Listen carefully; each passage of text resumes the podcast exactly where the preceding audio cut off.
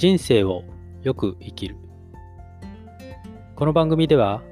全国でも数少ない在宅血液透析を行う行政書士が在宅血液透析及び人食に関して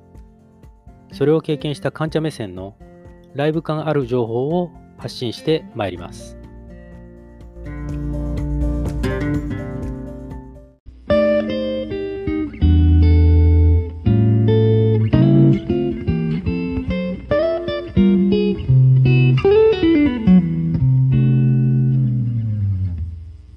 皆さん、こんにちは、こんばんは。おはようございます。人生をよく生きる。本日は2021年3月の12日金曜日になります。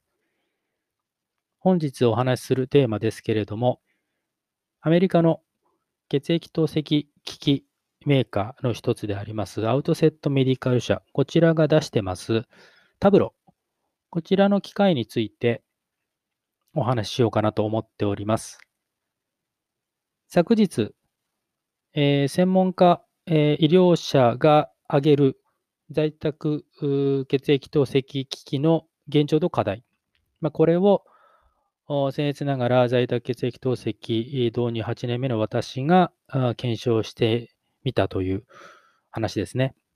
それが昨日。で一昨日が RO 装置。こちらが昨年末異常音を発したと。その時の様子をお話ししました。で、さらに前日は、在宅血液透析において、えー、関連する機器類がですね、えー、どのような、えー、騒音、音を発するかという、まあ、そこにフォーカスしたテーマでお話をしました。もう今週は、もうハード面の話でもう押し切ろうと、ということで、タブロの話をしようかなと思っております。で、このタブロの話については、昨年の、えー、2020年4月の、まあ、中旬から下旬にかけて、えー、ツイッター上で、アウトセットメディカル社の在宅血液透析機器タブロが FDA、フードドラッグアドミニストレーション、アメリカ食品医薬品局、こちらの認可を取得したというニュースをですね、えー、よく見たんですよね。目にしたんですね。で、まあ、私もちょっと興味があって、えー、ちょろちょろって、えー、見た感じ、非常にこう、姿形がスタイリッシュだったので、うん、ちょっと興味がさらに湧きましてね。で、いろいろ、今、自分が、ね、在宅で使っている透析機器と比べてどうなんだろうということを、まあ、素人ながらに、まあ、ちょっと調べてね、一つの記事にしたんですよね。で、それを今回、ブログ記事を、まあ、遡って、えー、内容の音声解説ということにいたします。で、えっと、今回のテーマについては、そのブログの方で結構 YouTube 動画を埋め込んでるんですね。結構動画で見ると、まあ、分かりやすいですし、えー、興味深いと思いますので、ぜひブログの方に足を運んでいただけると、より興味を持たれるんではないかなと思っております。はい。それでは始めてまいります。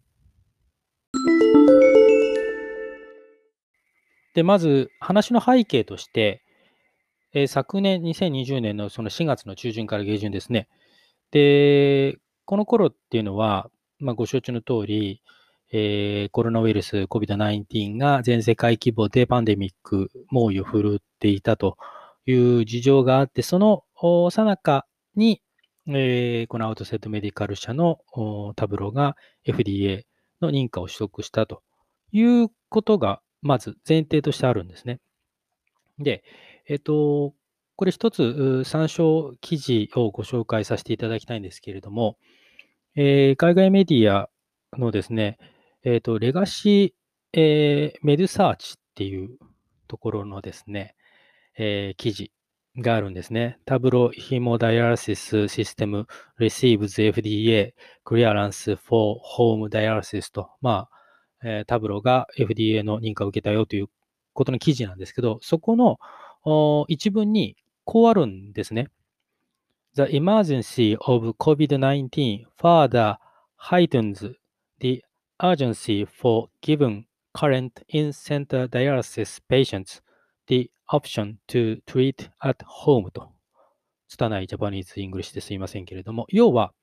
えーと、COVID-19 の出現により、現在、施設血液透析を行う患者さんに対して、自宅で透析する選択肢を与える緊急性がさらに高まっているということが、うんその同記事で述べられているんですね。で、そんな背景の中、その在宅血液透析用の機器として、その FDA の認可を得たというのがタブロなわけですね。はい。さてさて、そこで、えっ、と、このタブロのブログ記事をまとめる1個前に、実は、えー、もう一方のアメリカの透析機器メーカーのネクステージ社、こちらが出しているシステム1っていう透析機器もあるんですね。こちらも、まあ、素人ながらに、えー、いろいろな情報をね、えー、調べて、一つの記事にまとめてるんですね。まあ、もし、えー、そちらもご興味ある方見ていただきたいんですけれども、そちらのそのネクステージ社のシステム1と比べてね、まあ、比べてというのは、まあ、この素人が比べてですけどね、比べてどうなんだっていう視点も入るので、そのあたりを加味して、えー、聞いていただきたいと思うんですけれども、ネクステージ社のシステム1っていうのは、私の印象ですけれども、一つの特徴として、えっ、ー、と、すでに生成された透析液パックっていうのを利用するタイプとパターンと、透析液を生成するタイプ、生成する場合、こう、2パターンがあって、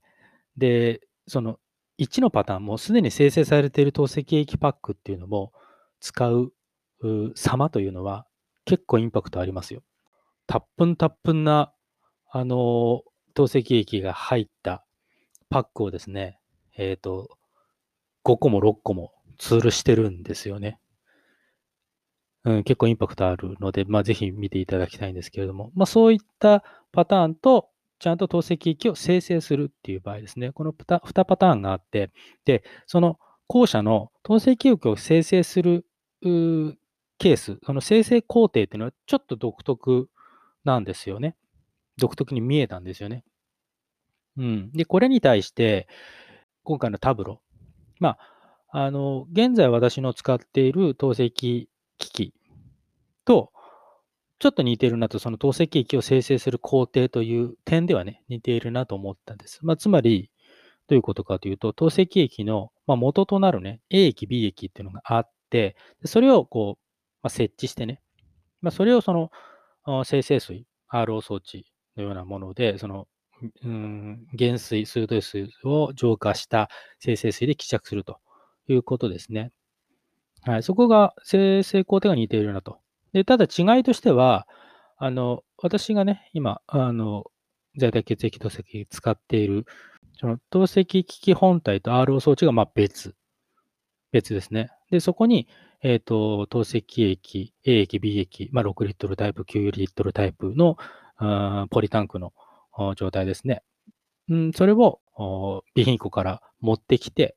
えー、で、希釈するということなんですけど、まあ、これに対してタブロっていうのは、これね、ちょっと注意が必要なんですけど、透析機器本体と RO 装置が一体化しているように、私には見えてるんです。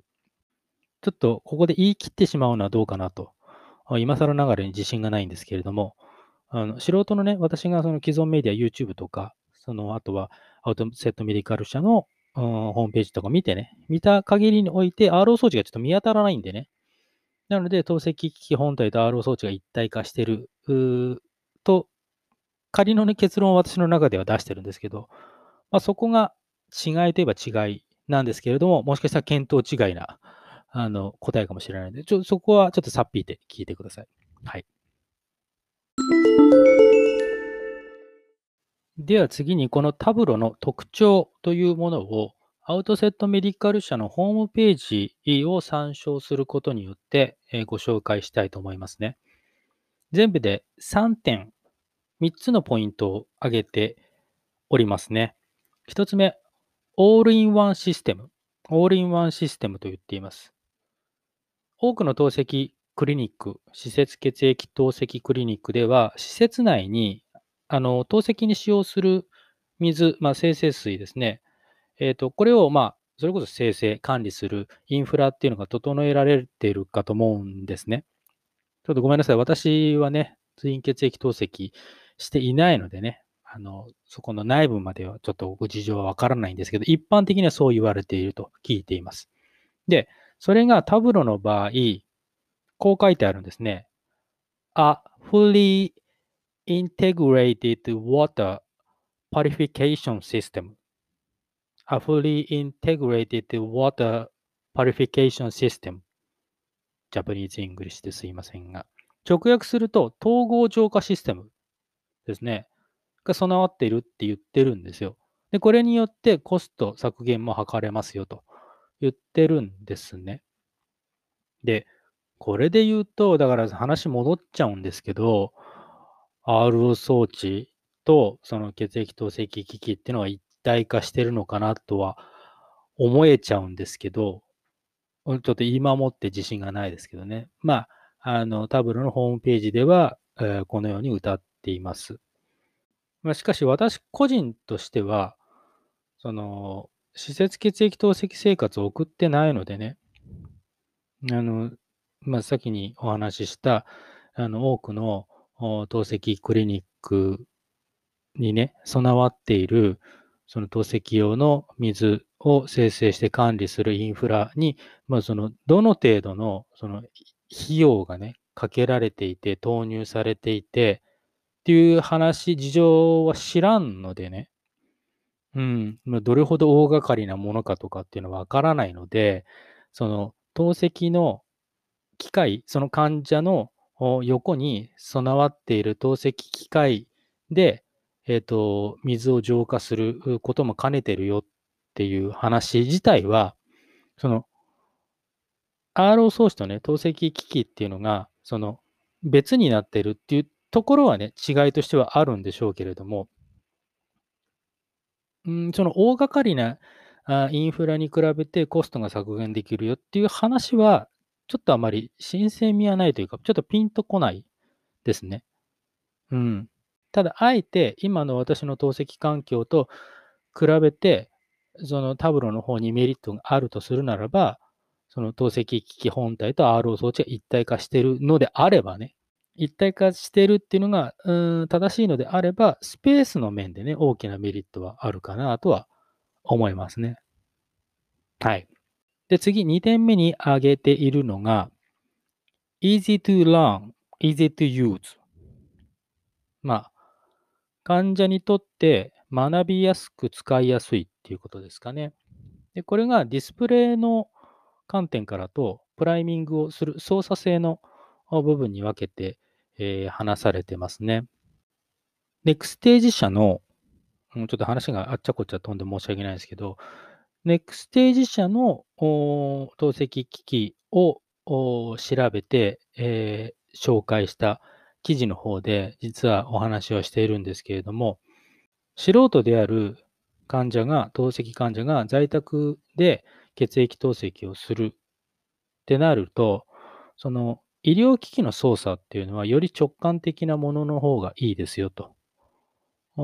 いうのが、まあ、一般論としてはある。で、その点で言うと、その NextStage 社が出しているシステム1、こちらの機械のディスプレイっていうのは、私の本当に個人的な印象ですけど、あまりにシンプルすぎちゃって、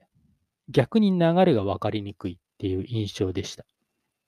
で、そのようなことを述べさせていただいてます、ブログでね。で、これに対し、えー、今回ご紹介しているタブロというのは、アニメーションだったり、動画を使ったね、直感的な操作がしやすいディスプレイになっているので、まあ、そういう意味で、easy to learn, easy to use、まあ、特に easy to use なんでしょうね。使いやすい。患者にとっては使いやすい。ということなんだと思います。まあ、その流れで、えー、今度はその操作性の話なんですけど、この実際のプライミング。患者にとってどうかって話ですね。で、患者は、そのディスプレイに表示されているガイドを頼りに、そのアニメーションだったり動画を使ってね、ガイドを頼りにプライミングができると言ってるわけですね。で、アウトセットメディカル社のホームページでは、こう紹介されてますね。 Tablo's cartridge clicks into place with one push with color coded easy to follow connections ですね。ちょっと Japanese English でたびたび申し訳ないですけれども、まあ、カートリッジがワンプッシュでカチッと収まりますみたいなことを言ってるようなんですけれども、言ってるように読めるんですけれども、うん、ただ、現状私が使っている血液透析の備品にカートリッジに相当する備品がないんで正直ピンとこないというのがありますね。これが、その今、ダイアライザーと血液回路っていうのが、まあ、別々なんですよね。で、それをそれぞれ、えーと、準備の段階で、それぞれをジョイントして、まあ、接続して、えー、血液透析機器にパチパチとはめていくっていうう作業なんですけど、作業工程なんですけど、このカートリッジって言われているものが、これはもう完全な素人の憶測ですけれども、そのダイアライザーでその血液浄化する人工腎臓のものと備品と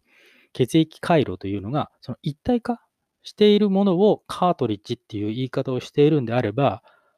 まあ楽は楽だと思いますよね。それ一体化したものをカチャンってはめ込んでしまえば、それで以上ということであればね、いいかなと思いますね。で、もう一つこうありますね。Tableau automatically removes air from the tubing lines to save setup time とありますね。うん。あの、狭い意味でのプライミング、つまり血液回路内に生理食塩水を満たしてあげて、エアを抜くと。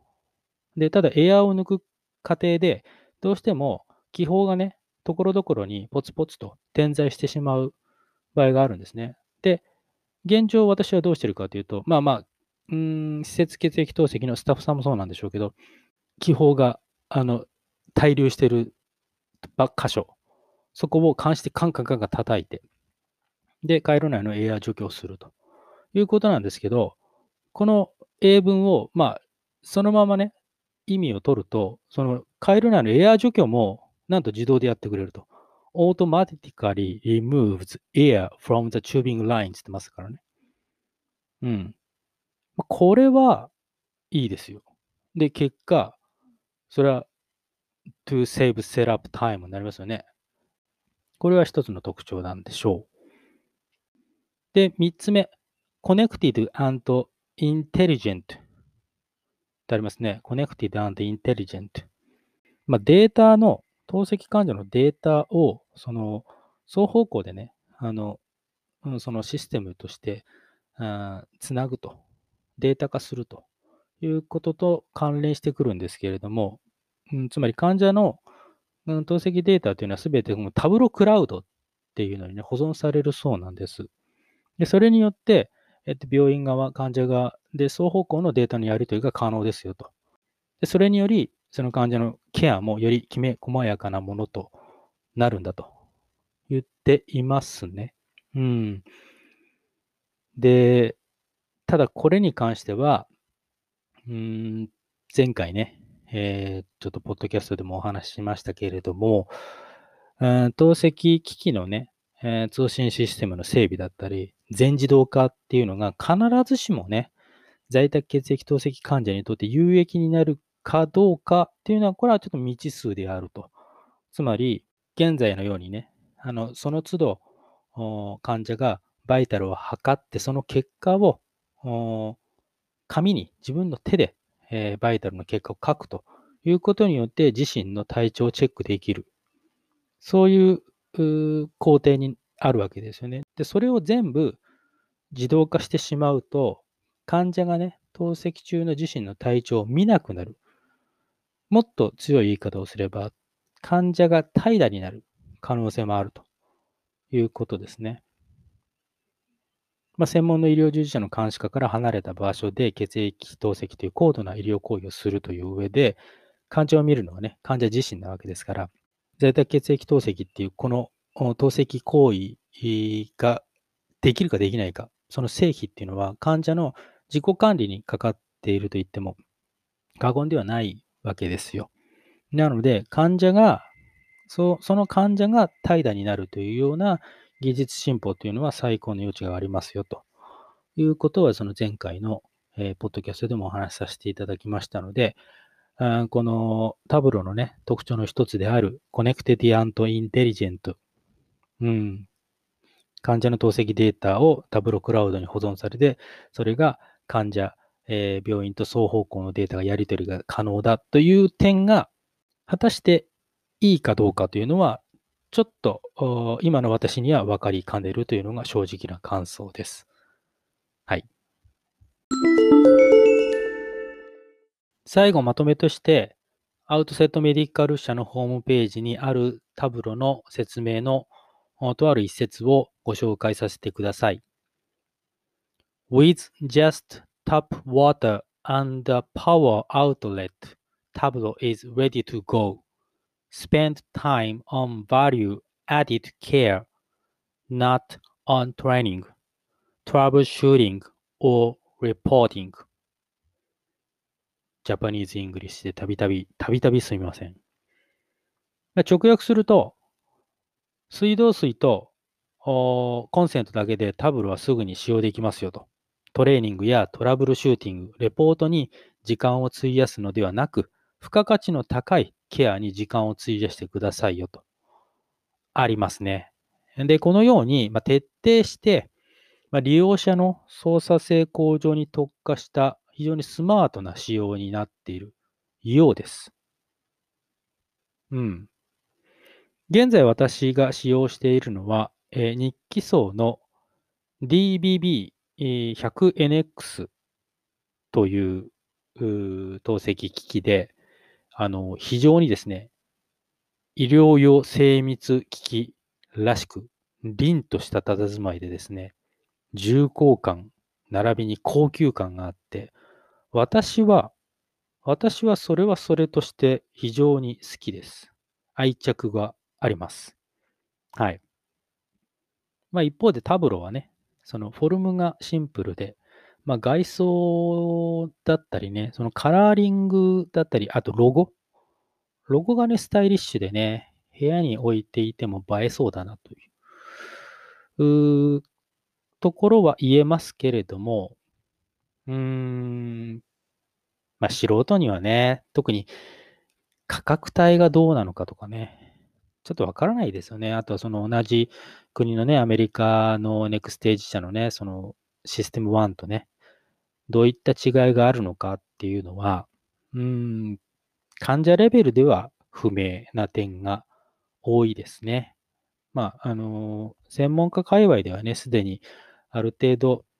うん、両者の差異みたいなのは出揃っているんでしょうけれどもね。ただ、あの、今後のね、そのアウトセットメディカル社とシステム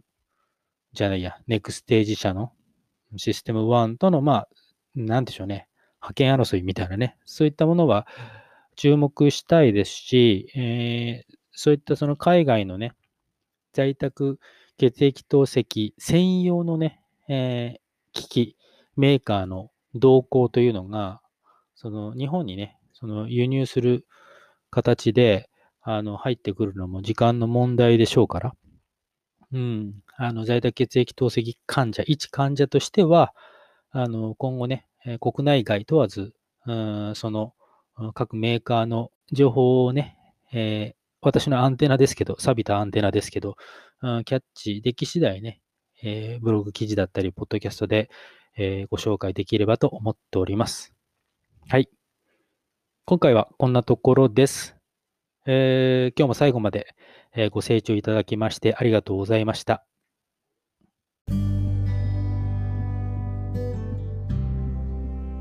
ということで、今回は以上になります。この番組では引き続き、在宅血液透析及び人員食に関する患者目線での情報を発信してまいります。ブログ、人生をよく生きるも解説しておりますので、そちらもご覧いただければ幸いです。URL は https コロンスラッシュスラッシュキングダイ 2020-blog.com です。それではまたお会いいたしましょう。ご視聴ありがとうございました。